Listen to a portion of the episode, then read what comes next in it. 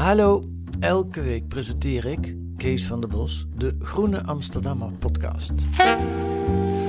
Het is een gesprek met een journalist die die week een spraakmakend artikel publiceert in De Groene. Waarom dit verhaal? Was het moeilijk om het te maken? Wat waren de uitdagingen? Wat brengt het ons? En wie is die journalist eigenlijk? Elke week een goed gesprek in de podcast van de Groene Amsterdammer.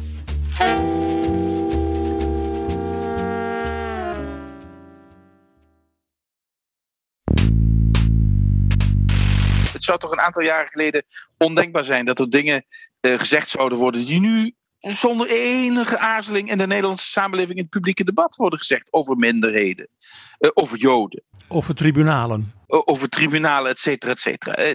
De weerbaarheid van onze democratie uh, heeft te lijden onder de vanzelfsprekendheid die we aan onze democratie zijn gaan koppelen. Dit is Betrouwbare Bronnen met Jaap Jansen.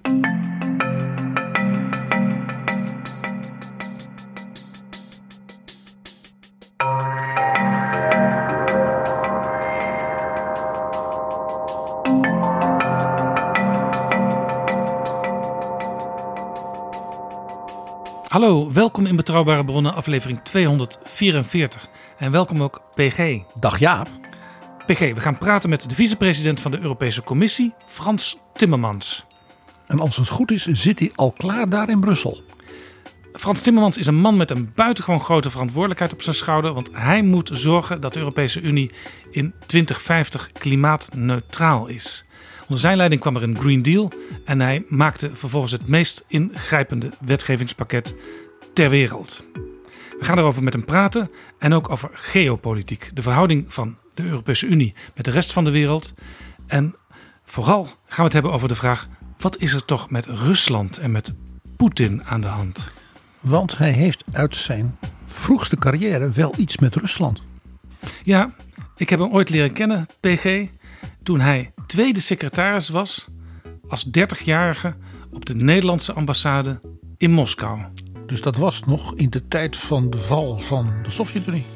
Ja, in de tijd eh, dat Gorbachev op zijn weg naar de uitgang was en Yeltsin op weg naar de top. Daar hebben we een hele serie in Betrouwbare Bron aan gewijd. En Frans Timmermans stond daar met zijn neus bovenop. Maar eerst, PG, heten we de nieuwe vrienden van de show welkom. Luisteraars die met een donatie hun waardering laten blijken en er zo voor zorgen dat betrouwbare bronnen nog lang kan doorgaan. Wij zijn heel blij met die mensen. Zoals Aad, Mary, Jan Willem, Nanko en Anoushka. En ben je nog geen vriend en heb je al vaak gedacht, misschien moet ik dat toch maar eens doen. Je helpt ons er enorm mee. Ga dan naar vriendvandeshow.nl slash bb. Dit is Betrouwbare Bronnen. Welkom in Betrouwbare Bronnen, Frans Timmermans. Dank, leuk om er te zijn. We gaan zo praten over het klimaatbeleid, over geopolitiek en over Europese waarden en democratie. Maar eerst, u bent vicepresident van de Europese Commissie en ook de eerste vervanger van president Ursula von der Leyen. Speciaal verantwoordelijk voor de Green Deal. En veel mensen hebben geen idee hoe de Europese Unie werkt. Die zien voornamelijk de regeringsleiders bezig. En ik begrijp dat ook uw zoon u regelmatig begroet met Goedemorgen, faceless bureaucrat. Unelected faceless bureaucrat, hè, om het Engelse term uh, correct te gebruiken. Ja. ja. Kunt u vertellen wat u zoal doet in een doorsnee werkweek?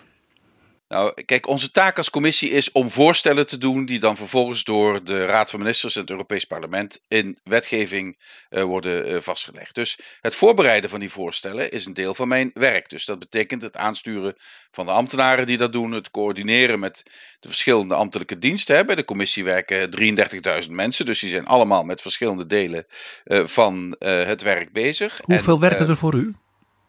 Um, Oh, vind ik moeilijk om uh, te zeggen. Omdat ik een. Niet alleen. Ik heb een, een directoraat-generaal, een van de kleinste uh, in de commissie. Daar werken een paar honderd mensen voor klimaat. Maar ik heb natuurlijk een horizontale verantwoordelijkheid voor een hele hoop directoraten-generaal. noem maar op: energie,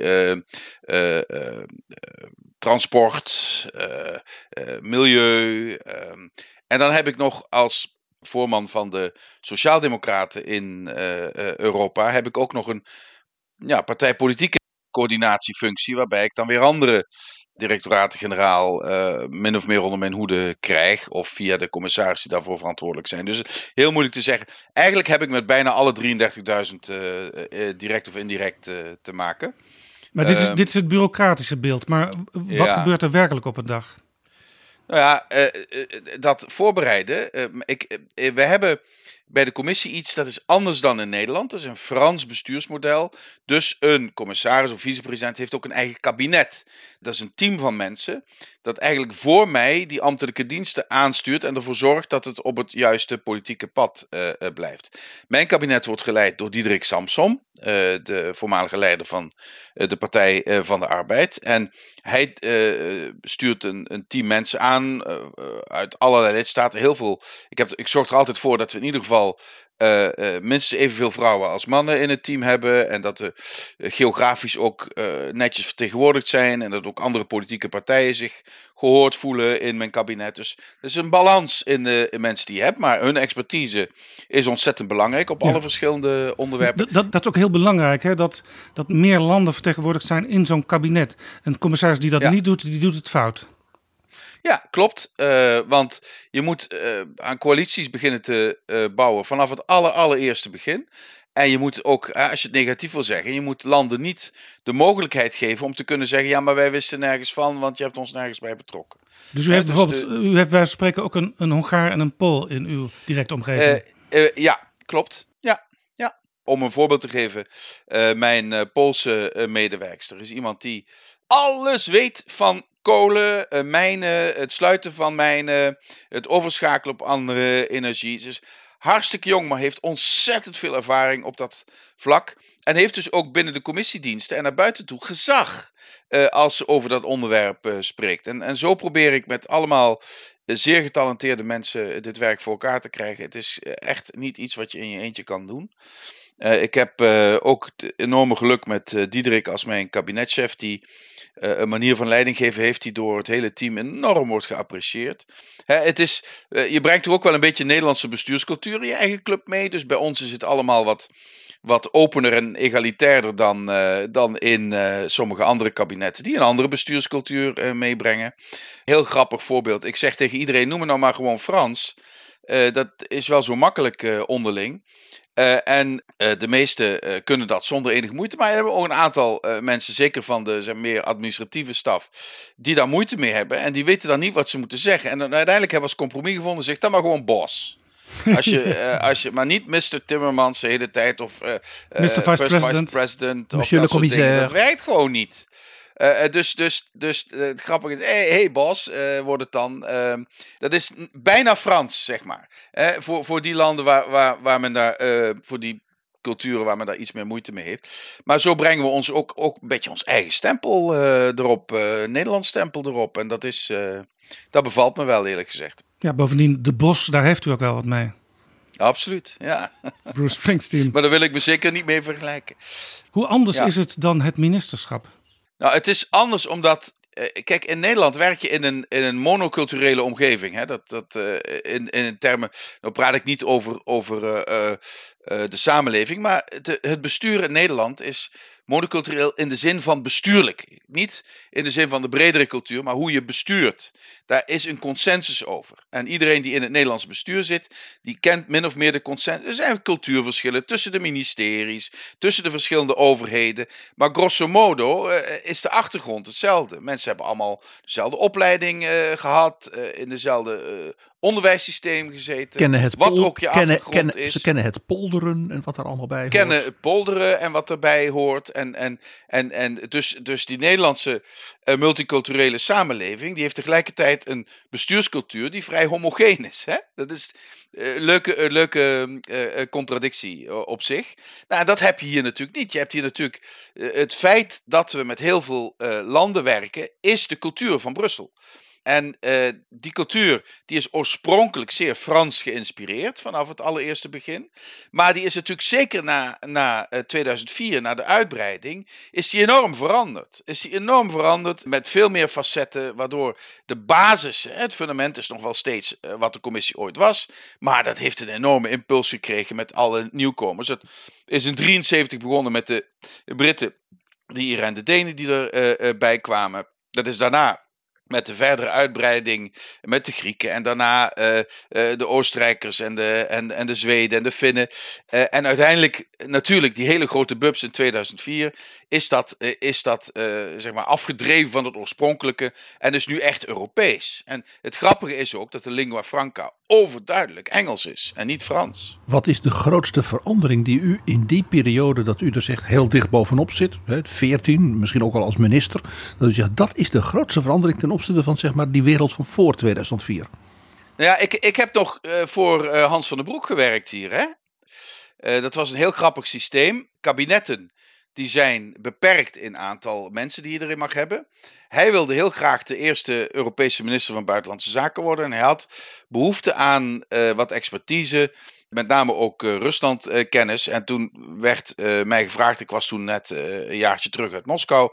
Zou jij Hans daarbij willen, willen helpen? Natuurlijk, de baan die ik op BZ had was niet zo leuk. Dus ik vond het natuurlijk prachtig om dat te mogen gaan doen.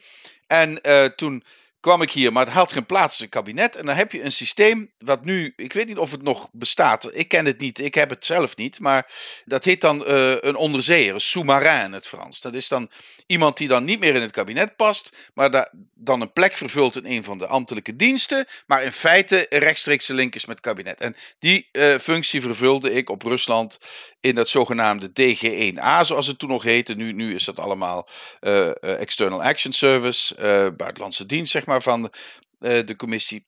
Ja, dat was nog een hele andere bestuurscultuur. Hè. Dat was, dat was uh, nog heel erg uh, Frans geïnspireerd. Enorm hiërarchisch. Pyramidaal. Zeer piramidaal. Kijk, een, een DG in de commissie is eigenlijk vergelijkbaar uh, met de minister in de nationale uh, regering. Uh, ze hebben zich op een gegeven moment, de DG's ook, zo'n houding aangemeten. commissarissen zijn maar passanten, wij zijn de baas hier. dat is inmiddels voorbij. Uh, en het is grappig dat we dat hebben kunnen veranderen. Waarmee verander je dat? Door uh, reguliere overplaatsingen voor iedereen, ook voor de DG's. Dus de, de, de, de mogelijkheid die er toen nog was. Ik had toen een, een Duitse DG. Ja, dat, uh, dat was zo iemand die kon tegen ons lieve heer zeggen: ga eens uit die stoel. Ehm, dat, dat, is, dat is niet meer. dat is echt helemaal voorbij. Onze lieve heer heeft zijn plek terug. ja, zeker. Maar, maar, het is, maar het is, wat dat betreft is de commissie um, wel uh, gemoderniseerd. Maar toen ik, toen ik uit, uit het Nederlands kabinet uh, bij, bij de commissie uh, kwam, had ik wel het gevoel dat ik um, BZ van 15 jaar eerder inging. dus het is wel gemoderniseerd. Maar op een aantal aspecten is het nog wel hiërarchischer dan wij in Nederland uh, gewend zijn. Uh, dus dat, wat, is dan voor Nederlander de uitdaging? De uitdaging is om uh, de juiste mensen om je heen te verzamelen die je echt ook echt durven tegen te spreken. Want in heel veel andere culturen weten politici heel goed als ze naar de mond worden gepraat en dan moeten ze oppassen en dan weten ze heel goed hoe daarmee omgaan. Wij Nederlanders zijn, dat, zijn dat niet gewend. Wij zijn veel meer gewend tegensproken te worden. Dus nemen veel te snel aan dat als iemand iets tegen je zegt, dat het dan ook zo is. Terwijl sommige mensen iets niet tegen je durven te zeggen vanwege die hiërarchische verhouding. Dus dat moet je goed organiseren als Nederlander. Als je hier komt, moet je er goed voor organiseren dat je mensen om je heen hebt die je tegenspreken als ze vinden dat je ongelijk hebt. Uh, uh, moet je ook voor jezelf organiseren dat je die feedback uh, goed ook krijgt. Dat je ook de veilige omstandigheden creëert. dat je mensen dus niet op hun falie geeft als ze eens een keer een foutje maken. Dat je ze dan ook steunt kijk, dat, dat zijn dingen die, die probeer ik dan uh, in te brengen. En dat op zich werkt dat. Tenminste, uh, bij mij werkt dat uh, heel. Ik heb echt een heel fijn team. Het werkt heel fijn samen.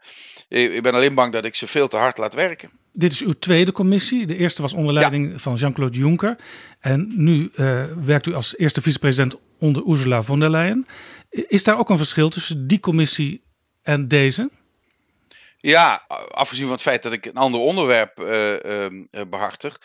Uh, kijk, het is een enorm presidentieel systeem, dit systeem. Hè? Dat, dat zijn wij in Nederland ook niet uh, gewend. Het grappige is dat de Nederlandse bestuurscultuur ook in de richting van de Europese is opgeschoven. Want de macht die een minister-president in Nederland nu heeft, de facto, is veel meer dan wat in de Nederlandse grondwet staat. dat, dat fabeltje van primus inter pares is natuurlijk al lang uh, achterhaald door de feiten.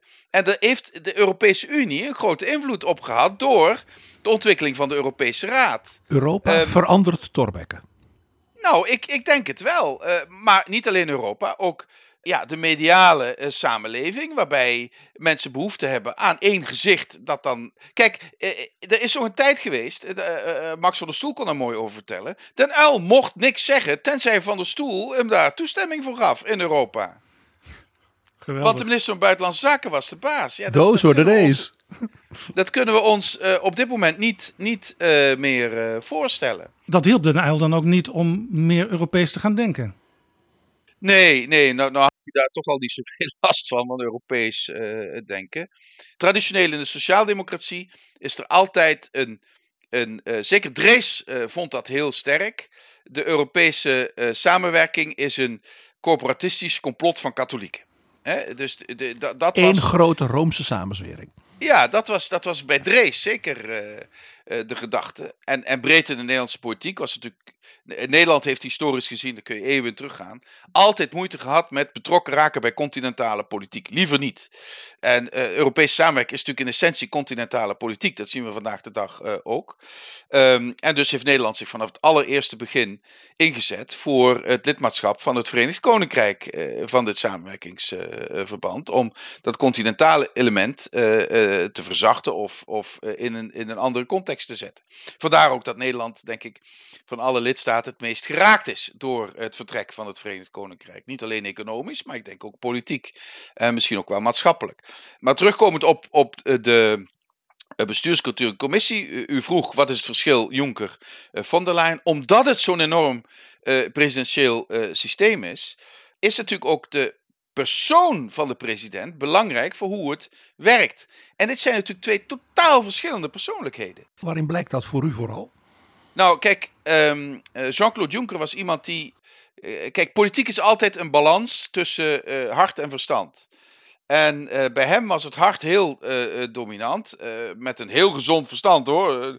hele slimme man.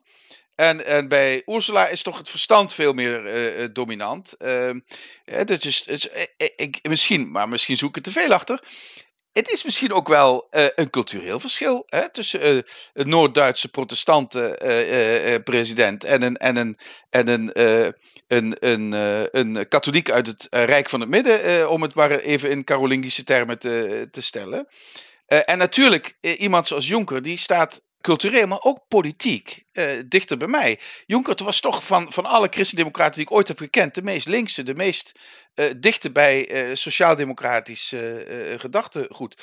En, en wij hadden een, een, een, een goede vriendschap. dus dat, dat is anders werken dan met iemand die veel zakelijker is, zoals president von der Leyen. En betekent dat ook dat bij u soms het hart, het verstand in de weg zit? Ik zoek altijd een balans. Uh, maar uh, ik ben uh, iemand die inderdaad uh, heel veel op gevoel doet. voor mij is, gevoel in de politiek heel belangrijk. maar je moet je niet door je gevoel op hol laten slaan. Ehm, ik weet, ik weet in mijn politieke loopbaan iemand als Ad Melkert, die, had, die, die zag bij mij te veel gevoel. En dat vond hij, dat vond hij ik merkte dat, dat, dat hij daar moeilijk mee had uh, om mij dan ook zeg maar, in een positie van verantwoordelijkheid uh, te laten. Maar ik vind het juist wel belangrijk dat je. Kijk, je, je kan geen politiek zonder hart uh, en geen politiek zonder verstand. Het kan alle twee niet. Er moet een ju juiste balans. En die balans ligt bij iedereen anders. U, u, zegt het is heel presidentieel in Brussel.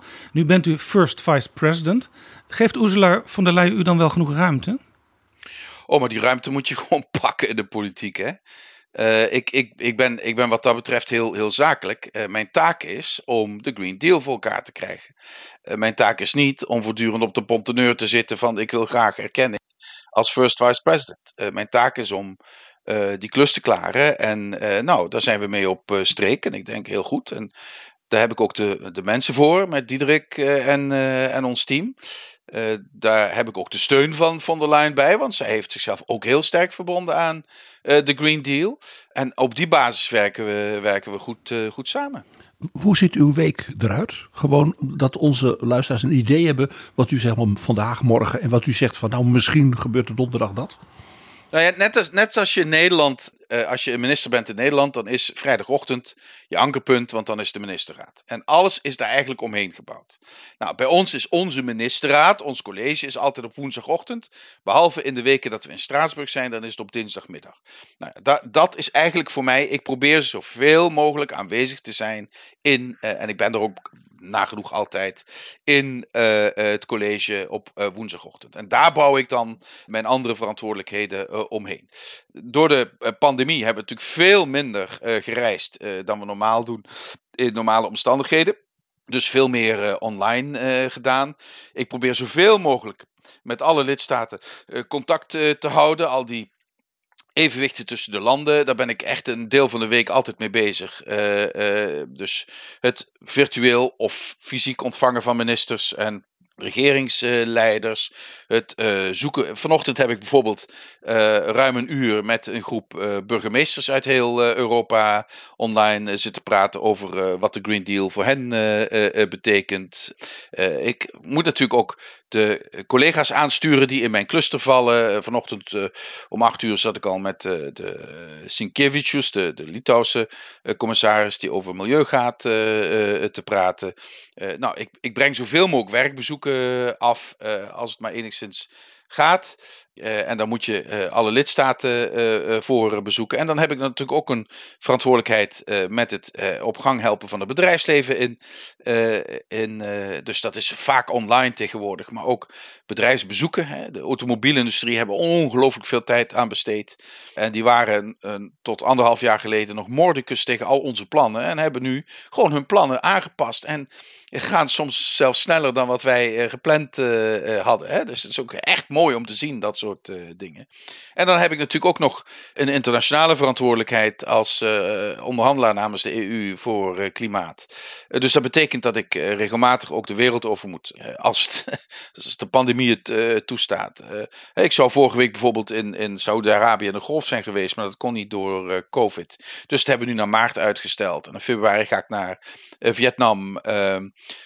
uh, ik praat heel veel natuurlijk met John Kerry over uh, hoe we samen kunnen opereren. Dus ik geef jullie nu een aantal dingen die ik door de week doe. Maar het enige wat iedere week vaststaat is die vergadering uh, van het college. En de rest. Oh, ik heb natuurlijk ook parlementaire verplichtingen in, in het Europees Parlement.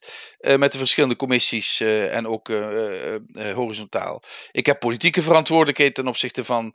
ik ben, ik ben zeg maar hun lijsttrekker geweest bij de vorige Europese verkiezingen. Dus ik heb nog die verantwoordelijkheid in de Europese Europese uh, Partij van de Europese Sociaaldemocraten. En uh, met de fractie die in het Europees Parlement zit. Dus zo, uh, zo blijven we van de straat, zeg maar. Conclusie mijnerzijds, tenzij u zegt van nee, dat klopt niet. De, de functie die u nu heeft, heeft in zekere zin meer lagen dan het ministerschap had. Ja, oh, absoluut. Dat is echt een, een hele duidelijke conclusie. Er zitten veel meer facetten aan. Uh, dan aan een uh, uh, ministerschap in, in Nederland.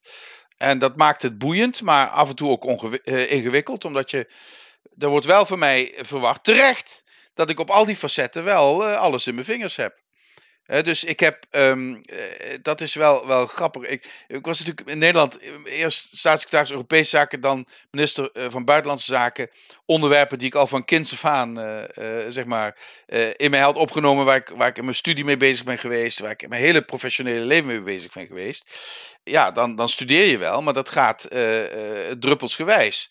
Uh, totdat je uh, ja, deskundigheid hebt opgebouwd. Hier moest ik deskundigheid een hele korte tijd opbouwen. Dus ik heb echt weer zitten blokken. Uh, uh, zeker bij de tweede termijn. Toen, je moet maar eens doorgronden hoe een emissiehandelssysteem werkt. Of hoe de energiemarkten werken. Of hoe je transportsystemen moet veranderen. Of hoe het CO2-ontwikkeling in de wereld is. Of hoe, nou, noem al die dingen maar op. Ja. En het zullen, is wel, zullen, we, zullen we meteen even naar dat klimaatbeleid toegaan? Ja. ja.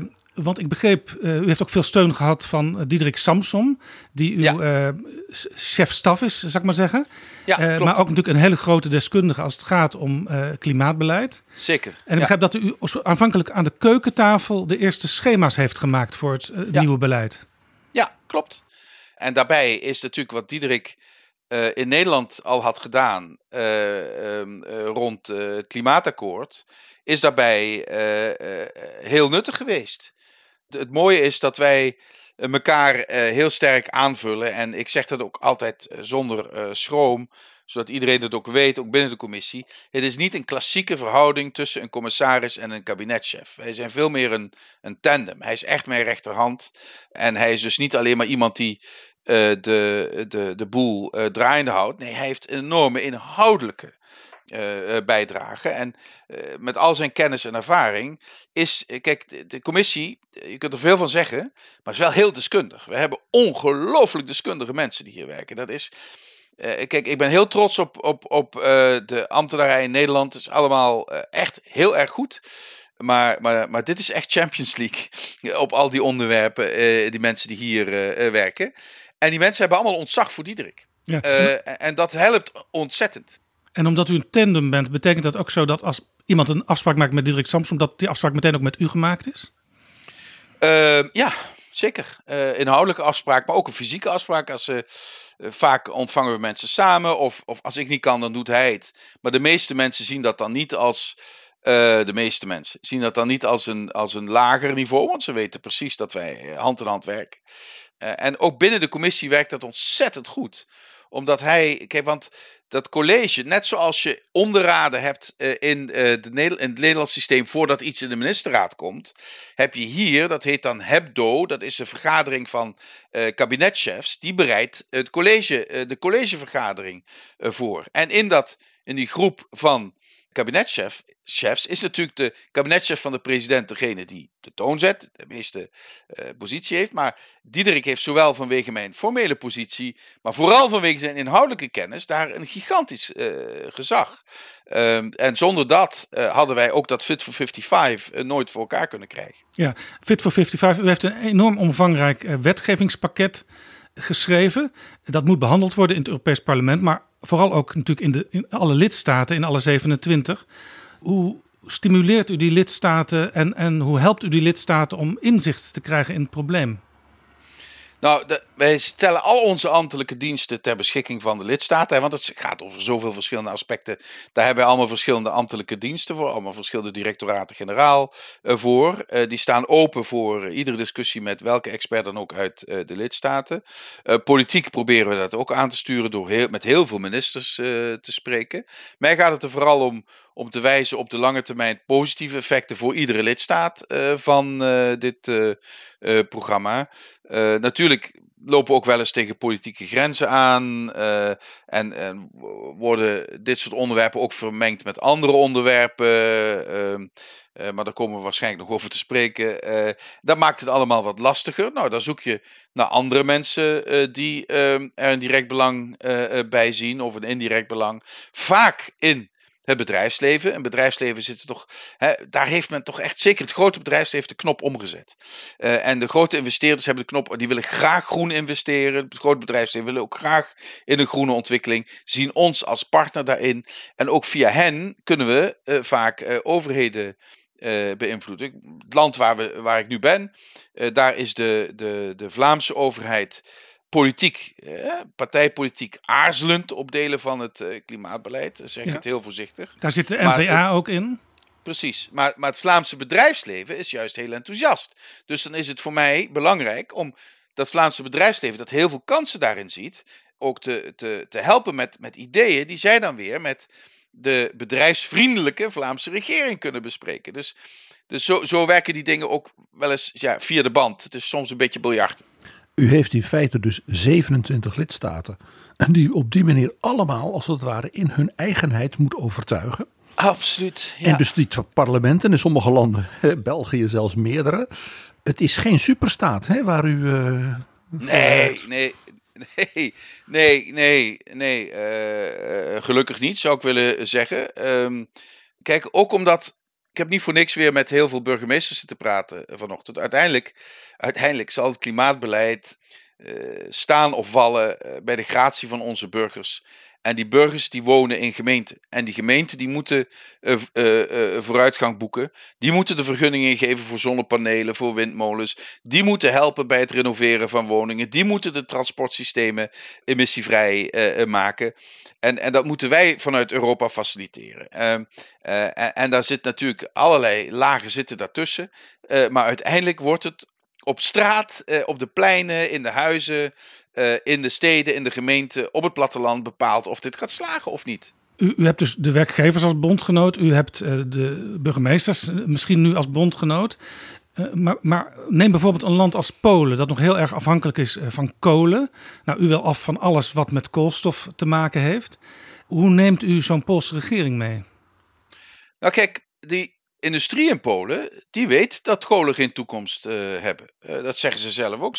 De mijnwerkers in Polen, er was laatst een, een EO-programma. Die waren in Silesië gaan kijken en, en, praten met mijnwerkers. En dan waren ze zelfs verbaasd, de programmamakers. De mijnwerkers zeiden, ja, wij weten ook wel dat dit een aflopende uh, zaak is. Alleen wij willen graag geholpen worden naar een nieuwe economie toe. En dat is onze rol om, om die transitie mogelijk te maken. En daar kan Europa bij helpen, omdat er een sterk gevoel is van solidariteit, ook tussen lidstaten. Um, uh, iedereen weet dat een land als Polen, Bulgarije, Roemenië, die nog zo van kolen afhankelijk zijn, die hebben een hardere uh, klus uh, dan een land als Oostenrijk, waar 75% van de stroom al hernieuwbaar is. Dus dat weten we. En daar zijn ze ook bereid voor om daar solidariteit in te tonen. Net zoals we dat sinds het einde van de Europese deling met de structuurfondsen ook hebben uh, gedaan. Maar dan uh, ja, komt er toch ook een, een politiek element in. In Polen zitten ook mensen in de regering die zeggen er is helemaal geen klimaatcrisis. Of er zitten mensen in de regering die zeggen kolen, ja, daar hebben we nog wel de tijd voor. En onze taak is dan om ook de regering te wijzen op de voordelen die zij kunnen hebben in samenwerken hiermee. Want op dit moment gaan er natuurlijk miljarden Pools belastinggeld. Uh, worden gestoken in het openhouden van kolenmijnen. Terwijl de Poolse energieindustrie uh, kolen koopt in Rusland. Hè? Dus, dus als je eens. Uh, laatst was er een rapport vorige week. hoeveel miljarden zloty. al naar Rusland zijn verdwenen om energie daar te kopen. Ja, dat, dat vind ik de beste reclame voor de energietransitie. Want Poolse burgers kopen massaal zonnepanelen op dit moment. Daar kan je in investeren. Je kan offshore wind, kan Polen in investeren, doen ze ook. Hoe minder je afhankelijk bent van, van eh, fossiele brandstoffen, hoe lager de prijs is voor de energie voor je burgers. En hoe minder je ook politiek uh, chantabel bent door uh, uh, buitenlandse krachten. U heeft trouwens zelf ook natuurlijk wel een machtsmiddel. En dat is de begroting. Hè? U kunt Polen ook helpen met investeringen. Ja, zeker. En, en er is geen land in de Europese Unie dat als je alles bij elkaar pakt, de structuurfondsen, uh, de recoveryfondsen die we nu uh, hebben gemobiliseerd voor het herstel na, na de pandemie, de transitiefondsen die er zijn, het sociaal klimaatfonds dat we willen instellen. Als je dat allemaal bij elkaar pakt, dan heb je het over toch een kwart ongeveer uh, van het Poolse binnenlands product. Moet je eens kijken wat dat een enorme hulp is. En, en Polen heeft een sterke economische groei. Maar die economische groei is ook het resultaat van structuurfondsen die heel effectief uh, werken. Dat is overigens in ons voordeel. Hè? De structuurfondsen die in Polen zijn geïnvesteerd leiden tot een transformatie van de Poolse economie en een groei van de Poolse economie, waardoor men ook weer meer dingen in Nederland uh, kan kopen. Uh, hè, dus het is, ook een, eh, het is ook gewoon verlicht eigenbelang hoor. Het is geen, het is geen ehm, aalmoes. Het is juist in ons belang dat alle Europese landen zich ontwikkelen op een manier die onze hele economie sterker maakt. Over Nederland gesproken. Nederland hoeft niet meer overtuigd te worden als je tenminste het coalitieakkoord leest. Rutte zegt zelfs: Nederland wil klimaatkampioen worden. Hoe kan Nederland dat realiseren? Nou, dat heeft Nederland nog wel een hele uh, klus te klaren. Uh, uh, en en ik, vind het, ik, vind, ik vind de ontwikkeling bij premier Rutte interessant en boeiend van uh, uh, niet te wild mensen naar klimaatkampioen is ja, ja, interessante ontwikkeling. Ja, Rutte had oorspronkelijk um, een houding van het moet wel gezellig blijven. Ja, we moeten kunnen blijven barbecuen was geloof ik een concreet voorbeeld dat hij gaf. Um, en zijn toenmalig, de, de, huidige minister van Justitie, die zei bij de presentatie van onze plannen. Ja, het moet wel haalbaar en betaalbaar zijn. Dat was een van de meest zuinige reacties die we uit heel de Europese Unie op onze plannen kregen. Nou, dat is nu veranderd. Uh, mooi.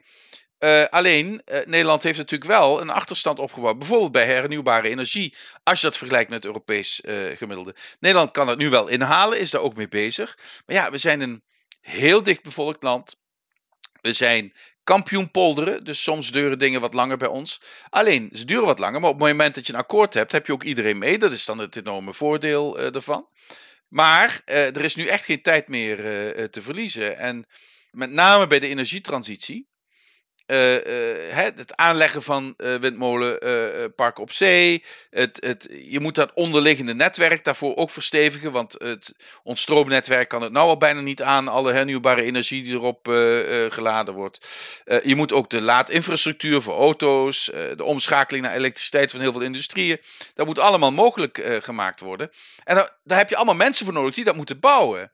En we zitten echt krap in de mensen. En dat kan, dat kan een van de bottlenecks worden in de komende jaren in heel Europa. Dat we wel geld hebben, we hebben wel plannen, maar we hebben te weinig mensen om die uh, plannen ook uh, daadwerkelijk uit te voeren. Dus te weinig bouwvakkers, te weinig ingenieurs, te weinig technici. En dus daar ligt voor heel Europa een enorme klus omdat we ook nog steeds in sommige Europese landen jeugdwerkeloosheid hebben die de 20% nadert. Ja. En dat kan ons toch niet overkomen dat we zoveel werkeloze jongeren hebben en tegelijkertijd in bijna alle sectoren tekorten. Maar hoe los je dus dat, op, dat, dat voorbeeld van die werkloze jongeren begrijp ik, maar bijvoorbeeld in Nederland dan heb je eigenlijk al alle mensen die in Nederland nog werkloos zijn nodig. En lang niet al die mensen zijn om te scholen. Dat klopt. Kijk, het grappige is, de hoogtechnologische ontwikkeling die we nu zien, die is gecompliceerd in de, in de structuur. Maar die kan ook werk minder gecompliceerd maken. Uh, en, en, dus je moet eigenlijk, ik heb dat uh, laatst ook nog met, met uh, Tim Cook van, van Apple besproken. Jullie zouden eigenlijk jullie software zo moeten inrichten dat je niet alleen telefoongebruik makkelijker maakt, maar dat je ook het onderwijs makkelijker maakt voor mensen om de skills te leren die ze nodig hebben in deze nieuwe, nieuwe beroepen. Overigens, als je in Nederland uh, als je ziet hoeveel mensen we in de zorg nodig hebben, dan heb je ook al bijna iedereen meteen. Uh, uh, dus het is niet alleen die technische beroepen, het is ook de zorg, het is het onderwijs, et cetera. We, we, komen toch echt wel een beetje klem te zitten. En hopelijk kan dit ook de discussie over samenwerking met onze buurlanden en ook over integratie en migratie in een wat rustiger vaarwater brengen. We hebben mensen nodig. Ja, dus Europa en met name in dit geval Nederland zou dus ook gewoon een serieus migratiebeleid moeten gaan voeren om de arbeidsmarkt enigszins te reguleren? Ja, heel zakelijk. Heel zakelijk. Wie hebben we nodig? Waar hebben we die voor nodig? Hoe lang hebben we die nodig? En daar afspraken over te maken. We onderschatten wel eens uh, dat uh, landen waar die mensen vandaan zouden kunnen komen, dat die niet zakelijk zouden. Die zijn ook heel zakelijk. Die zien dat ook wel. En dan, dan heb je een aantal mensen, uh, mensen hier die een aantal jaren hier zijn, die een expertise meebrengen. Sommigen zullen blijven, anderen nemen die expertise weer mee naar waar ze vandaan komen. Je moet er zakelijk over kunnen praten. En ja, toch durven heel veel leiders hun vingers er niet aan te branden. Hè? Want je, je zou ook kunnen zeggen, de, de, Brexit komt mede voort uit mensen die een hekel kregen aan al die Polen bij hun in de straat. Ja, um, uh, nou ja, goed. Dat is weer een hele andere uh, discussie waar de Brexit vandaan komt. Er zijn heel veel factoren. Uh, ik denk dat, er, dat daar ook een hele belangrijke rol speelt. Dat door het ultraliberale beleid van Thatcher mensen überhaupt het gevoel hebben dat ze controle over hun eigen lotsbestemming kwijt waren. En dus via zich afzetten tegen buitenlanders, uh, take back control uh, een gezicht konden geven. Maar loss of control ging natuurlijk niet alleen over de EU of migratie, ging over de hele ontwikkeling van, uh, van de samenleving. Hè? Dus de paradox is eigenlijk dat door het beleid van Thatcher de Brexit kwam en dat daardoor de conservatieven nu de allergrootste zijn in het Britse parlement. Nou ja, omdat, omdat de, de briljante slogan van Take Back Control niet alleen gebaseerd is op we zijn, we zijn uh, macht verloren aan uh, de Europese Unie, maar ik ben ook de macht verloren over waar, wat voor toekomst hebben mijn kinderen? Uh, kan ik mijn huis nog wel betalen? heb ik nog wel werk?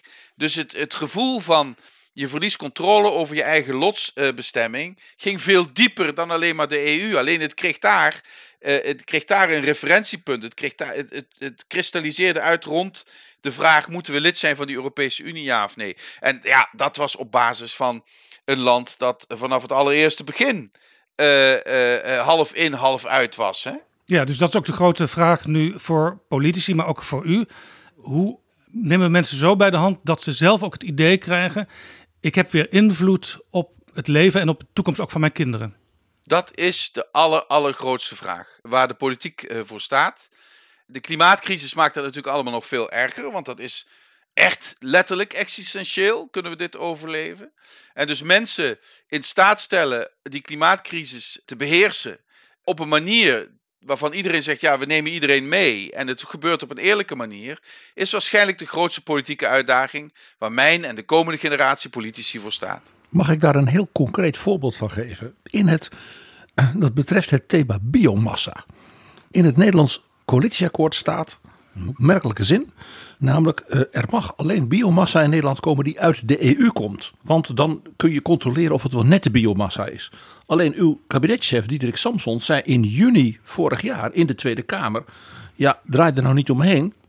Er is geen scenario denkbaar, ik citeer hem letterlijk, waarbij 100% duurzame energie wordt opgewekt zonder gebruik te maken van zulke biomassa. Dus wat doet Nederland nu? Nederland beperkt het als het ware en ondermijnt daarmee, misschien wel met de beste bedoelingen, die klimaatdoelen. Hoe gaat u daar nou met zo'n dilemma om? Nou ja, Nederland zegt dus niet, we zijn principieel tegen biomassa, maar het moet Europese biomassa uh, zijn. Maar ja, daar hebben we dus niet genoeg bossen voor. Uh, nou, um, kijk, um, wat ons betreft moet het duurzame biomassa zijn. Uh, en dat is vandaag nog niet gegarandeerd. Dus waar wij aan werken is een voorstel uh, waarin we kunnen bewijzen dat we duurzame biomassa uh, uh, kunnen gebruiken. Dat is dus, hè, als je in een bos komt, niet geen bomen omzagen, maar het hout wat daar ligt meenemen of ander biologisch materiaal, afvalhout, et cetera.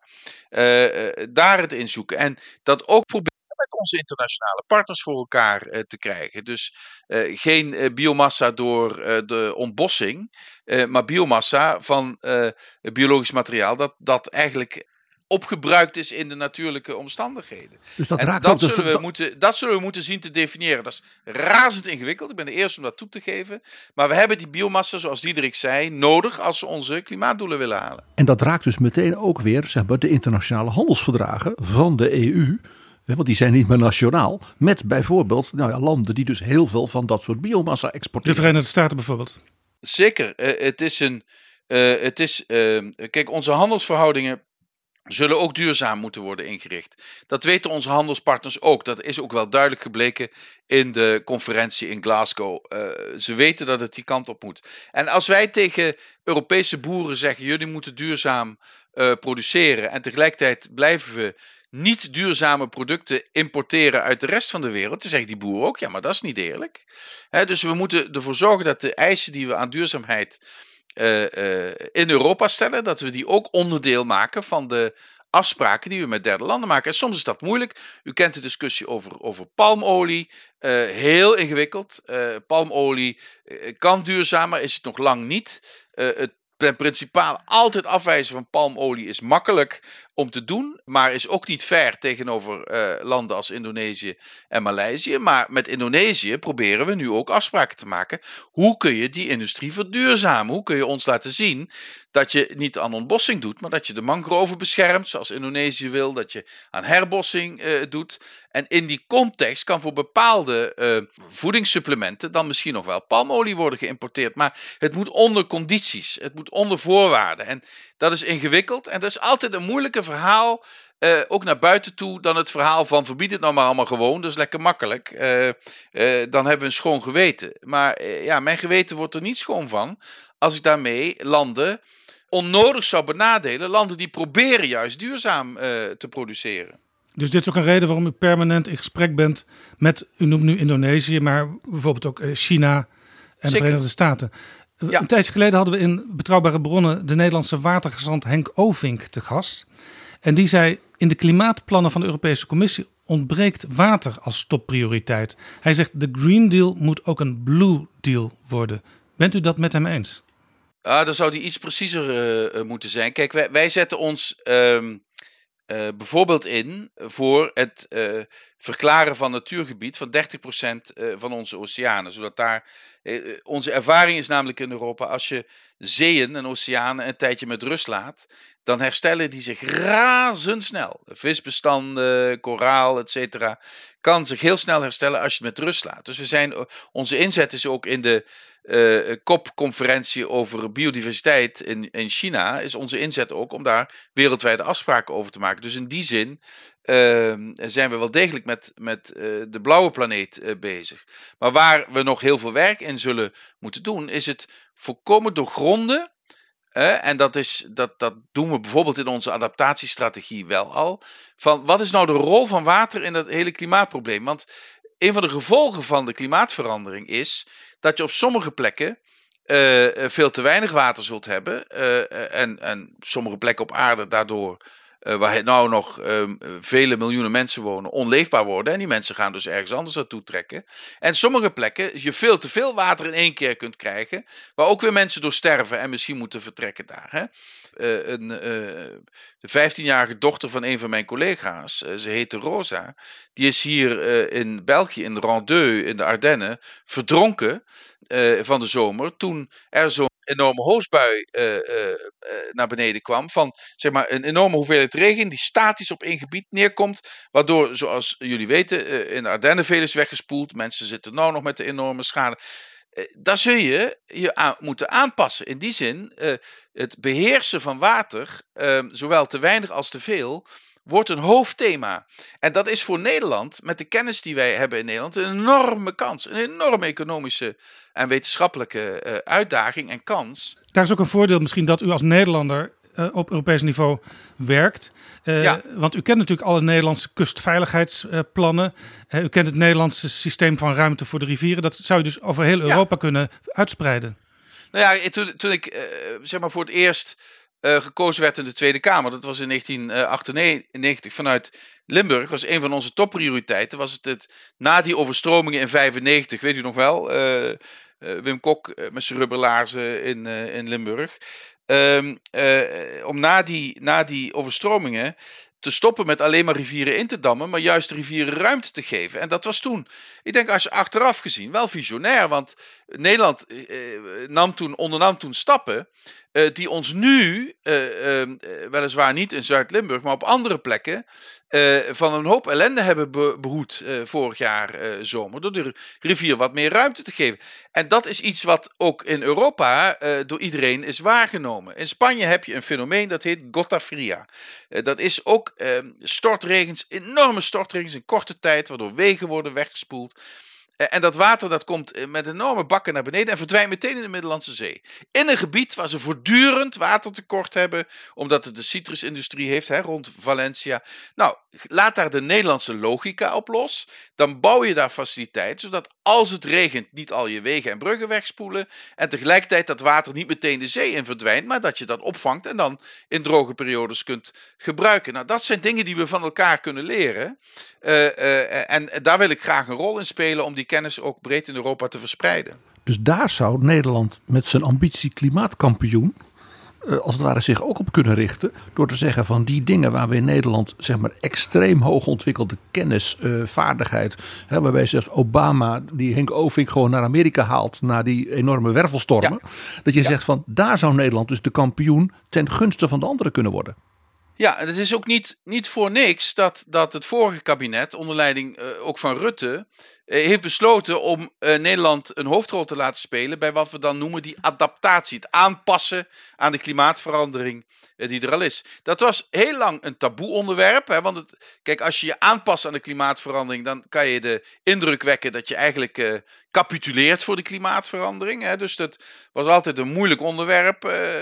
maar nu weten we dat je twee dingen moet doen. Je moet de, de, de uh, temperatuurstijging uh, afremmen door veel minder emissies. door de landen die heel veel emissies hebben, die moeten echt reduceren. Maar je moet tegelijkertijd ook je nu al nu aanpassen aan de klimaatcrisis die er al is. En, en dat is een mondiale prioriteit geworden. Waarom? Neem een continent als Afrika. Is verantwoordelijk voor misschien 3% van de wereldwijde emissies. Maar heeft wel uh, de meeste ellende van de klimaatcrisis over zich heen gekregen. Met overstromingen, met uh, sprinkhanenplagen, met mislukte oogsten, met weer dat totaal onvoorspelbaar is, met een moesson die twee maanden duurt, et cetera, et cetera. Dus, dus ehm, de landen die, die nauwelijks verantwoordelijk zijn voor CO2-uitstoot, bijna niks. Die zijn wel het grootste slachtoffer uh, van de klimaatcrisis.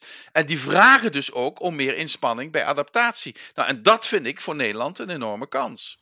Tot slot nog even als we het over klimaat hebben. Uh, Nederland uh, worstelt steeds meer met de luchtvaart. We hebben natuurlijk Schiphol, een grote luchthaven.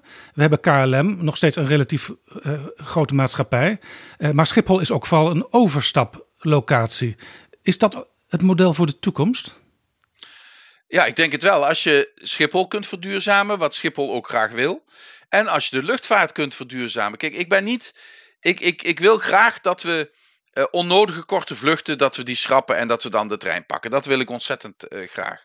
Maar ik ben niet iemand die denkt dat die mensen uh, kan uh, uh, overtuigen om niet meer te gaan vliegen. Of die wil dat we minder reizen. Alleen het moet wel duurzamer. Dus dat wil zeggen massaal investeren in andere vormen van brandstof. Want voorlopig zullen we in de luchtvaart voor een groot deel ook verbrandingsmotoren nodig hebben.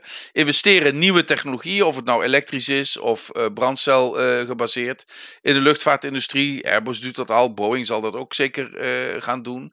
en tegelijkertijd ook alles eromheen uh, uh, verduurzamen. Nou, dat is denk ik een, een, een pad dat Schiphol, dat de KLM, dat luchtvaart in het algemeen ook op kan. Ik moet zeggen, anderhalf jaar, twee jaar geleden was er nog heel veel weerstand tegen. nu zit ook, ook omdat de Amerikanen natuurlijk een ander beleid zijn gaan voeren, zit de luchtvaartindustrie wel steeds meer op dat spoor. Maar het is een van de sectoren waar het het aller, aller moeilijkst is. En in die context uh, is er voor uh, Schiphol, uh, is er voor de KLM ook wel ja, een, een, een, een rol om te laten zien dat het ook kan. Het zal ingewikkeld zijn, maar ik, ik zie daar toch wel mogelijkheden voor. Ja, helemaal tot slot bij dit onderwerp. Op de klimaatconferentie in Glasgow slaagde u met hulp van anderen er uiteindelijk in om alle landen die ertoe doen toch op één lijn te krijgen. dat was niet door iedereen verwacht. Aan het eind van dit jaar, in november, is er in Sharm el-Sheikh weer een klimaatconferentie. Wat moeten daar de prioriteiten worden?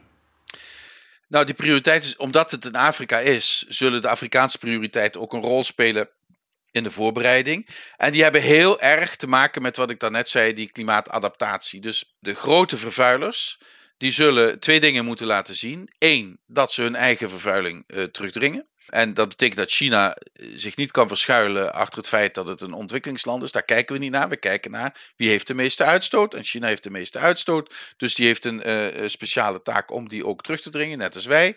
Dat is één. Maar belangrijker nog dat we de solidariteit uh, met de landen in ontwikkeling die niet verantwoordelijk zijn voor uitstoot, maar wel de gevolgen heel sterk ondervinden, dat we die concreet maken. Dus dat we laten zien dat de 100 miljard per jaar die uh, hun beloofd is jaren geleden, nu ook uh, op tafel uh, ligt.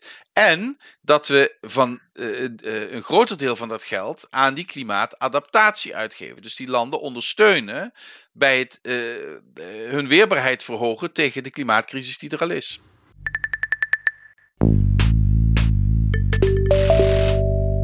Dit is Betrouwbare Bronnen, een podcast met betrouwbare bronnen. Frans Timmermans, de commissie van der Leyen, waarvan u vice-president bent, die wil een geopolitieke commissie zijn. Wat is dat, een geopolitieke commissie? Dat betekent dat je je rol ook op het wereldtoneel uh, uh, uh, speelt. Eh, in een wereld die zo rap verandert. Hè. We zijn strakjes nog maar 4% van de wereldbevolking. de groei is elders zo groot dat we ook economisch relatief eh, eh, minder belangrijk zijn. Als je dan in die veranderende verhouding je waarden en de wijze waarop je uh, samenleving uh, uh, ingericht is overeind wil houden, een samenleving die overigens voor grote delen van de wereld nog steeds het grote voorbeeld is, dan zul je op gelijke hoogte met de grote wereldspelers moeten kunnen praten. En dan kun je heel nostalgisch zijn over hoe machtig je vroeger was als individuele lidstaten. Maar je moet je wel realiseren dat geen enkele lidstaat groot genoeg is om op gelijke hoogte met de grote spelers, of het nou China is, of de Verenigde Staten of India, eh, eh, te spreken. Dus dat moet je op Europees niveau zien te organiseren. En er is maar één ding dat dat in de weg staat, en dat is het gebrek aan eensgezindheid tussen de Europese lidstaten op dat ja, vlak. Dus daar, daar zegt Nederland, Rutte zegt daar nu over, we moeten eigenlijk zonder de noodzaak van consensus kunnen besluiten. Dus een meerderheid gaat besluiten. Daar bent u het ongetwijfeld mee eens. Ja, maar ik, ik, je moet dat ook wel een beetje relativeren. Uh, in de buitenlandse. Kijk, als je bij wetgeving bij meerderheid besluit, dat is duidelijk. Hè, dat is, dan, dan ligt er een wet en die is voor iedereen toepasbaar, et cetera, et cetera. Bij buitenlandse politiek gaat het niet om een wet, dan gaat het om standpunten. En dan is, dan is die unanimiteitsregel, die is ja, maar formeel uh, minder belangrijk uh, dan bij, bij wetgeving. Alleen, je moet elkaar dan wel de ruimte bieden. En daar zit soms een probleem dat uh, sommige lidstaten, voor, om hen moverende redenen, liever geen Europese positie hebben dan een Europese positie die ingaat tegen hun eigen uh, positie. En daar zullen we een, een, een oplossing voor moeten vinden. Dat je de Europese Unie ook bijvoorbeeld met als 26 uh, min 1 uh, kunt laten opereren, maar dan toch namens de hele Europese Unie. Daar wordt aan gewerkt, maar we zijn nog niet uh, zo ver. En ja, kijk, de diversiteit van de Europese Unie is uh, onze kracht, maar op dit vlak ook wel eens onze, onze zwakte. De gesprekken internationaal die zijn soms moe moeizaam. De Amerikanen en de Chinezen die zijn soms helemaal niet in gesprek. Rusland die wilde heel graag in gesprek met Amerika, maar Europa hangt daar dan een beetje tussen. Hoe kijkt u op dit moment naar de situatie in Oekraïne? Ik, ik heb laatst in de uh, NAVO-raad uh, ook verwezen naar wat Nederland in 1713 uh, overkwam bij de onderhandeling over de vrede van, van Utrecht. dat de, de Franse gezant zei: Ja, we gaan over jullie praten, bij jullie thuis over jullie praten, maar zonder jullie. Sur vous, chez vous, sans vous. dat mag en kan Europa niet overkomen. Uh, dat is de Amerikanen inmiddels uh, ook duidelijk. Hè? Dus er is nu echt heel intensief contact, uh, dagdagelijks, met de Amerikaanse minister van Buitenlandse Zaken. Hij is toevallig ook vandaag, geloof ik, in de, in de raad met alle Europese ministers van Buitenlandse Zaken. Dat was aan het begin iets minder, maar dat is ook wel, vind ik. Um, ik vind ook dat de Amerikanen daar. Um, eigenlijk in de, in, in de val van Poetin zijn getrapt. Omdat het is al, al, al nu een aantal jaren beleid uh, van Rusland om net te doen alsof er geen Europese Unie is. Want Rusland doet natuurlijk li veel liever zaken met verschillende Europese hoofdsteden. Want dat is, dat is verdeel en heers. en verschillende Europese hoofdsteden, ja, die kan, die kan Rusland nog zien als kleiner dan Rusland. Maar de Europese Unie als geheel is natuurlijk, niet, is natuurlijk veel groter dan uh, Rusland. Dus dat, dat zien ze liever niet als hun gesprekspartner. Uh, maar de EU is wat dat betreft onvermijdelijk voor Rusland. Zeker op de langere termijn. Ik kan die crisis nu ook niet loszien van de klimaatcrisis. Hè? Want, want Rusland zit met een aantal zeer, zeer grote uitdagingen. Het verdwijnen van de permafrost heeft enorme gevolgen voor de infrastructuur, zowel in de olie- en gasindustrie als de militaire infrastructuur, die op permafrost gebouwd is. Moet u zich dat voorstellen, dat je fundamenten onder je huis uh, wegzakt. Um, ze hebben te maken met heel veel mislukte oogsten, met heel veel bosbranden. En ze zien uh, een wereld die uh, zich stap voor stap afwendt van fossiele brandstoffen. En hun hele land draait alleen maar op fossiele brandstoffen en de export daarvan. Zou het kunnen dat Poetin juist vanwege al die binnenlandse problemen nu een uh, soort uitweg zoekt om weer populair te worden ook binnenlands? Maar natuurlijk, maar natuurlijk. Dus ik noemde al die factoren die veroorzaakt worden door, door de klimaatcrisis en de, ook, ook de ik, soms moet ik wel eens denken aan, aan de tijd van uh, uh, Reagan en wat we toen SDI noemden of Star Wars. Dat heeft een enorme bijdrage geleverd aan um, het einde van het communisme, omdat toen het besef doordrong in de top van de Sovjet-Unie: dit is een technologische ontwikkeling die wij niet bij kunnen benen. En toen, toen kwam Gorbachev, die zei: Ja, wij moeten hervormen, daar kunnen we het wel weer bijbenen. En ik denk dat de combinatie van de klimaatcrisis met de industriële revolutie waarin we nu zitten, waar Rusland ook, laat ik maar voorzichtig zeggen, geen hoofdrol in speelt, dat brengt Poetin ja, tot de conclusie dat hij zegt: Ik moet nu mijn poot stijf houden, want ik kan het straks niet meer bijbenen. En daar speelt natuurlijk ook het feit in dat hij is al zo lang aan de macht. Ja, zelfs bij hem is natuurlijk een horizon waar, waarin, die, uh, waarin, die, waar die gaat denken van er is ook een tijd na Poetin. En daar begint iedereen in zijn omgeving ook te denken natuurlijk. En wat, wat wel eens onderschat wordt, en dit is een heel belangrijk element, hoe kijken de Russen tegen de Maidan aan? Dat is nu, uh, wat is het, vijf jaar geleden, de Maidan. Of hoe kijken ze aan tegen uh, burgerprotesten in Belarus? Natuurlijk willen ze dat niet, omdat, omdat dat hun vrienden positie kost daar.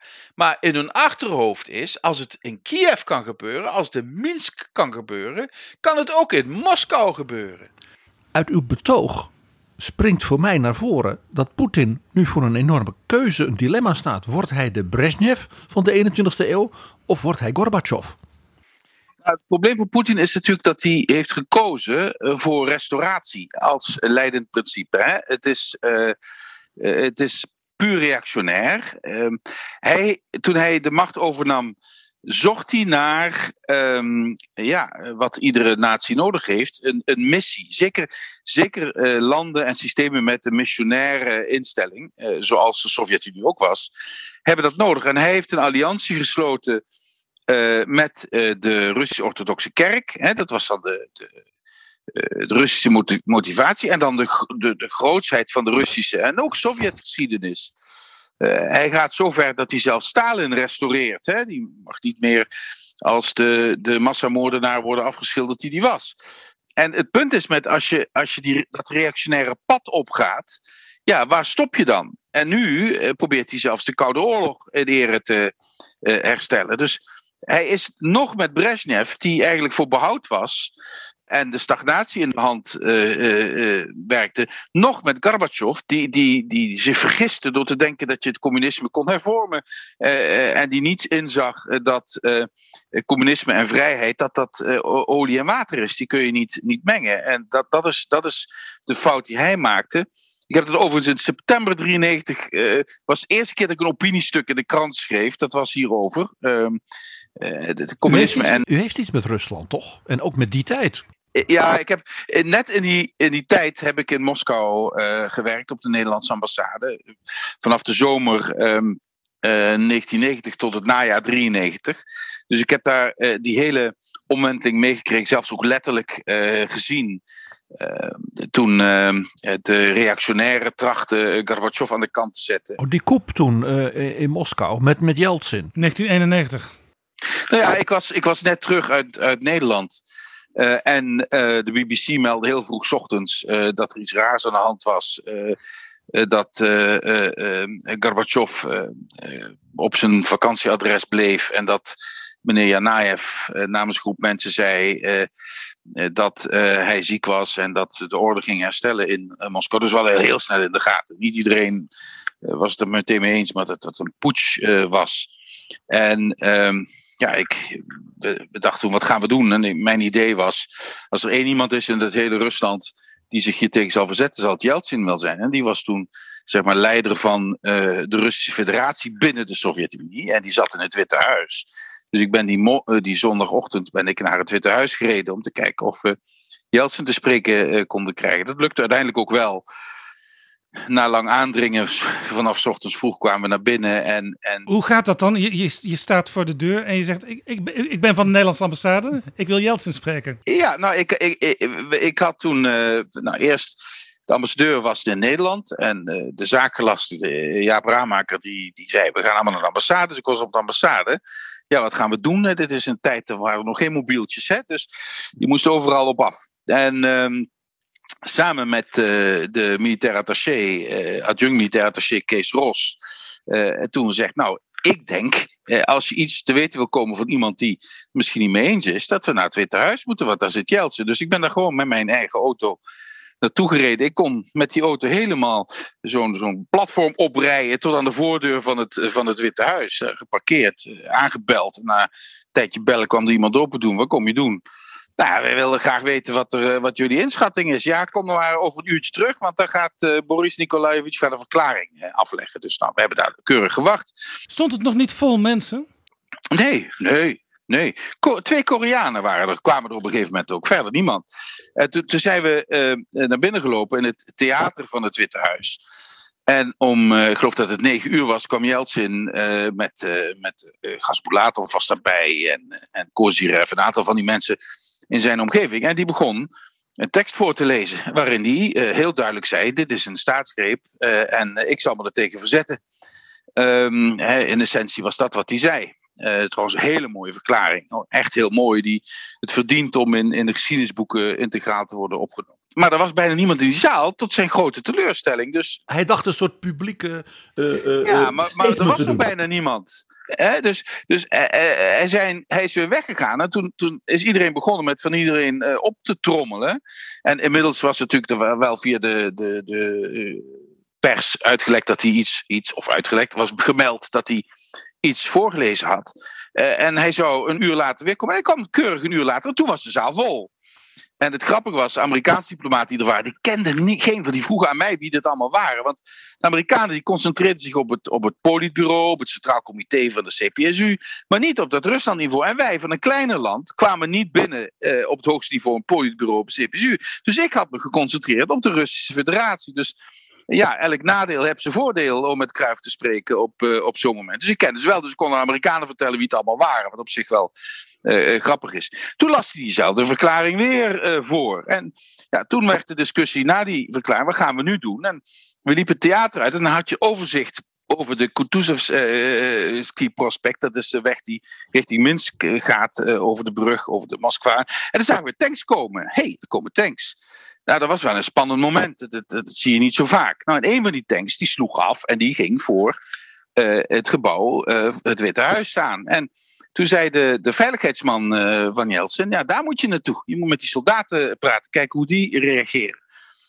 Dus wij allemaal daar de trappen aflopen, naar die tank meneer, toe. Meneer Timmermans, u bent met Jeltsin en zijn bodyguards en zijn staf dus dat Witte Huis uitgelopen om naar die tanks en met die kerels te gaan praten van van, van nou ja, gaan jullie ons doodschieten of gaan jullie ons beschermen? Nou ja, er zat een, een, een jonge uh, uh, soldaat uh, op die tank.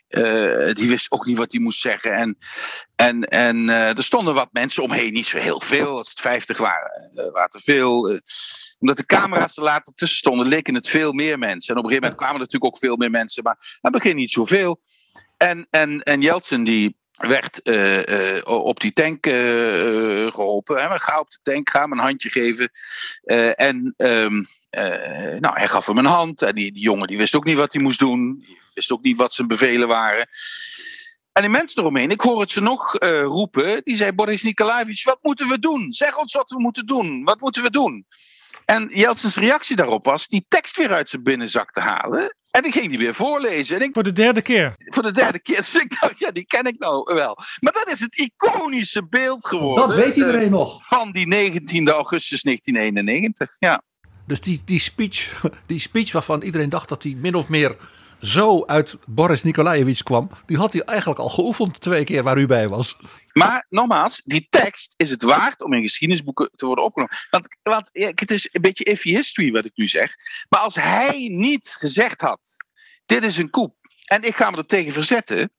Dan hadden die koeplegers, wat een stelletje prutsers bij elkaar waren trouwens, uh, hartstikke bezopen en ik weet niet wat allemaal. Die hadden gewoon uh, een paleiskoep zoals ze zo vaak al hadden plaatsgevonden uh, kunnen laten slagen. Laten we niet vergeten dat de Franse president toen Mitterrand, die had al een, een telegram gestuurd van leg contact en um, toon begrip, ik weet niet wat allemaal. Dus, dus, dus daar is, hè, wat je ook van, van Jeltsin mag vinden, uh, hij heeft daar heldenmoed getoond. Want al die mensen, want ik sprak ze allemaal daar, uh, hem en al de mensen om hem heen, uh, die waren ervan overtuigd dat ze het einde van de dag niet zouden halen. Die waren ervan overtuigd dat ze voor het einde van de dag zouden worden opgepakt en weggevoerd. En dit was hun manier om nog één keer hun stem eh, te laten horen. Dat zie, achteraf weet je dat allemaal niet, want je denkt, oh, dat is toen na die drie dagen en het was allemaal gepruts.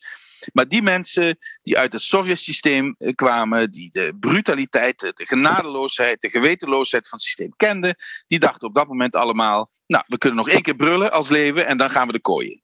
Uh, of nog erger. Mevrouw Gorbachev, Raisa Maximova zoals werd genoemd, die was ervan overtuigd dat ze het niet levend zouden ervan afbrengen.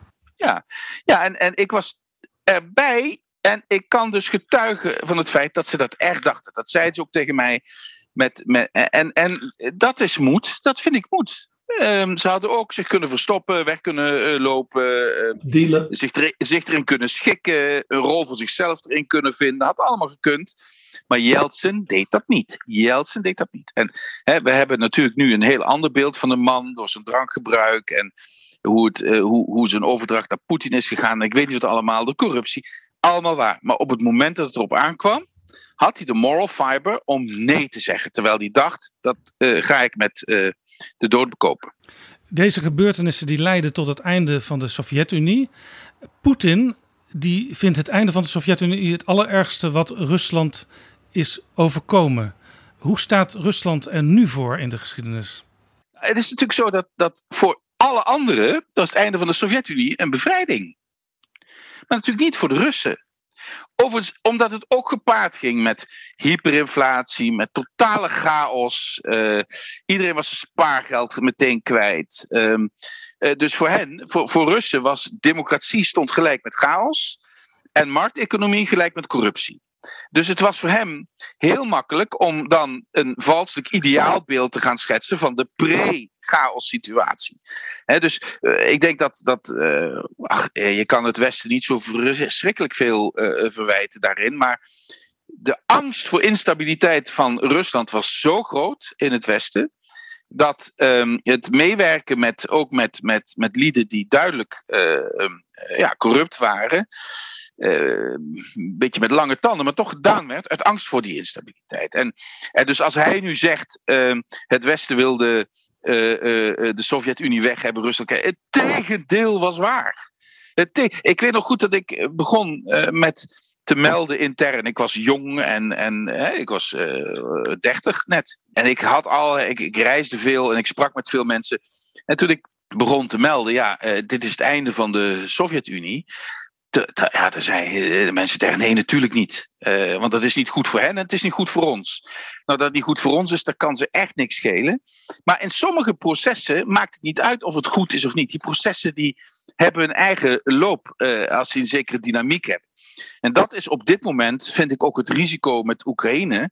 Zelfs als niemand echt gewapend geweld zou willen, kan, het toch, kan je toch in een situatie terechtkomen dat uh, uh, uh, het aan het rollen gaat in Moskou en dat het dan niet meer te stoppen is. niet alleen door gezichtsverlies, maar gewoon ook op de militaire logica het overneemt. En dat is op dit moment, denk ik, het grootste risico dat we lopen. En wat je daartegen kan doen, is volgens mij eensgezind zijn. Uh, en dan ook heel duidelijk alvast zijn over de sancties die dan zullen volgen. Want de enigen die dit nog kunnen stoppen, zijn niet de militairen in Moskou, maar de andere mensen met grote invloed. Dus de banken, uh, uh, de oligarchen. En als die in de gaten hebben, ja, een avontuur in, in Oekraïne gaat ons ontzettend veel pijn doen en heel veel kosten. Dan kunnen ze misschien op Poetin inpraten. Dus daarvoor, daarom zijn die sancties ook nu, het voorbereiden ervan, zo ontzettend belangrijk. Mag ik een rare suggestie doen? Misschien moet Olaf Scholz Gerhard Schreuder op Poetin afsturen en dat die het hem duidelijk maakt. Uh, ja, dat zou geen suggestie zijn die ik uh, zou volgen. Want uh, Schreuder die is het al met Poetin eens voordat hij naar Moskou vertrekt. Dus ik denk dat. Kijk, ik heb, zoals u, u weet, veel met ze te maken gehad. je moet. De enige manier waarop je respect van de Russen krijgt, is als je ferm bent. En iedere vorm van toegevelijkheid wordt als zwakte gezien. Niet als een aanbod, maar als zwakte. En als je niet kunt verplaatsen in die manier van redeneren, heb je al verloren voordat je begonnen bent. Dus nu moet je ferm zijn. Ferm en duidelijk is het enige wat werkt. Misschien een geluk bij een ongeluk voor de Europese Unie is dat de Unie zelf door deze situatie uh, weer eensgezinder wordt. Ik mag het hopen. Ehm, er zijn natuurlijk nog uh, verschillende uh, uitgangspunten nu. Niet iedereen is het ermee eens. Sommige landen willen nu al sancties voordat Rusland iets gedaan heeft. Andere landen die zijn, met name Duitsland, zeer terughoudend, omdat de gevolgen verregaand zijn.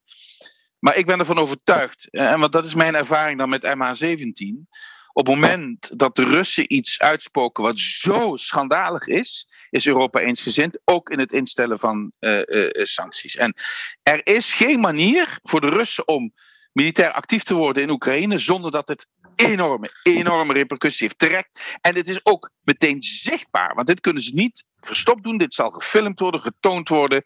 Hier zullen slachtoffers vallen. En dan de reactie van Europa en het Westen zal ferm zijn. Daar heb ik geen enkele twijfel over. In die tijd, 1991, dachten we als het goed gaat, dan worden de Russen onze bondgenoot. Dan treden ze in feite toe tot eh, ook Europa als waardegemeenschap. Dat wordt vaak gezegd, hè? Europa is een waardegemeenschap. Dat is natuurlijk een vrij abstract beeld.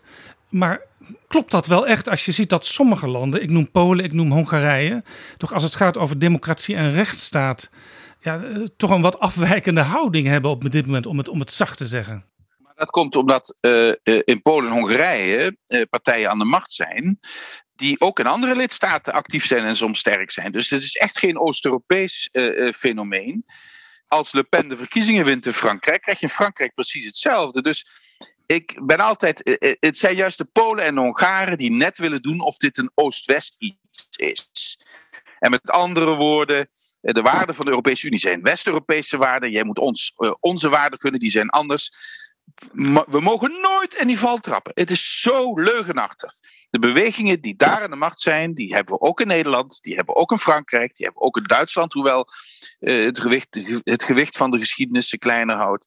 Uh, die hebben we ook in Oostenrijk, die zijn zelfs aan de macht geweest in Oostenrijk. Uh, die hebben we ook in Italië, zijn ze ook in de macht geweest, zijn ook een opkomst in uh, Spanje. In hemelsnaam, dit is geen Oost-Europees fenomeen, nog alleen een Oost-Europees probleem. Laat staan iets tussen Oost en West. We hebben er allemaal mee te schaften. En we hebben er allemaal, moeten we onze rug terecht voor houden en de tegenspreken. Niet het idee hebben van laat ze maar, dan razen ze wel uit. Nee, eh, dat moeten we wel van Polen en Hongarije leren. Als je ze laat doorgaan, gaan ze steeds verder. Steeds verder, want het is, het is een kuil die ze graven en ze moeten blijven graven. En ze komen steeds dieper in de problemen. En, en dat is ook iets wat we ons moeten realiseren. Die Europese waarden, die zijn voor ons vanzelfsprekend, maar die, die, die zijn niet uh, zichzelf in stand houdend. Die hebben onderhoud nodig, voortdurend onderhoud nodig, ook in de Nederlandse samenleving. Het zou toch een aantal jaren geleden ondenkbaar zijn dat er dingen gezegd zouden worden die nu zonder enige aarzeling in de Nederlandse samenleving in het publieke debat worden gezegd over minderheden, uh, over Joden. Over tribunalen. Over tribunalen, et cetera, et cetera. De weerbaarheid van onze democratie uh, heeft te lijden onder de vanzelfsprekendheid die we aan onze democratie zijn gaan koppelen.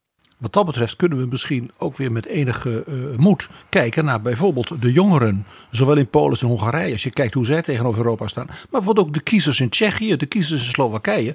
Die een opmerkelijk andere, uh, meer positieve insteek hebben laten zien. Precies. Uh, en um, over onze jongeren. Ehm, onze jongeren zijn ook op dat punt verdeeld. Er zijn ook jongeren die heel radicaal rechts zijn. Hè? Dus je kunt niet van de, alle jongeren zeggen dat ze allemaal de waarden delen uh, waarmee wij hebben afgerekend met de Tweede Wereldoorlog. Hè? Die, die, nu de Tweede Wereldoorlog van herinnering geschiedenis wordt, is het risico dat sommige van de drijvende krachten die ertoe hebben geleid, weer aan de oppervlakte komen. Hè? Het, het, het jezelf ehm, uh, als slachtoffer zien. Een samenzwering ergens zien. Uh, een cosmopolitische kliek, uh, geleid door Joden zien. Die, je ziet het allemaal terug op de, op, de, op de plakaten. Je hoort het bij de demonstraties. En bij die demonstraties zijn ook heel veel jongeren. Ik zie het hier in Vlaanderen ook. Allemaal keurig in het pak, prachtig gekleed. De, uh, het plaatje van de favoriete schoonzoon, maar er komt bagger uit hun mond en uit hun hersenen. En gevaarlijke bagger. en en ja, ze hebben geen schijn van kans als ze worden tegengesproken en ontmaskerd. Ze hebben een kans als ze worden getolereerd of geridiculiseerd. Uh, nog ze tolereren, nog ze ridiculiseren zal helpen ze tegenspreken en staan voor wat je, eh, eh, waar je in gelooft, is ontzettend belangrijk. Ook vanuit pedagogisch oogpunt. Want onze jongeren zijn bevattelijk voor allerlei ideeën, niet alleen goede ideeën. Frans Timmermans, mag ik u hartelijk danken voor dit gesprek. Het was een eer om u in betrouwbare bronnen eh, te mogen ontvangen. Veel dank voor de tijd en heel veel succes met betrouwbare bronnen. Het verdient een speciale plaats in, de Nederlandse, in de Nederlandse debatten, omdat jullie zaken in een breder perspectief willen zien.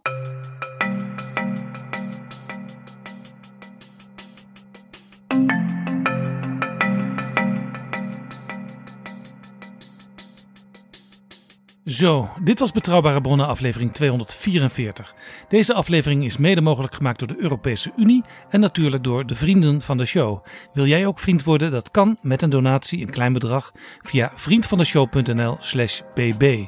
In de beschrijving van deze aflevering vind je links naar eerdere edities, onder andere naar een gesprek dat ik had met Diederik Samsom en naar de aflevering waarin PG vertelde over Boris Yeltsin. Tot volgende keer. Betrouwbare bronnen wordt gemaakt door Jaap Jansen in samenwerking met dag en nacht.nl.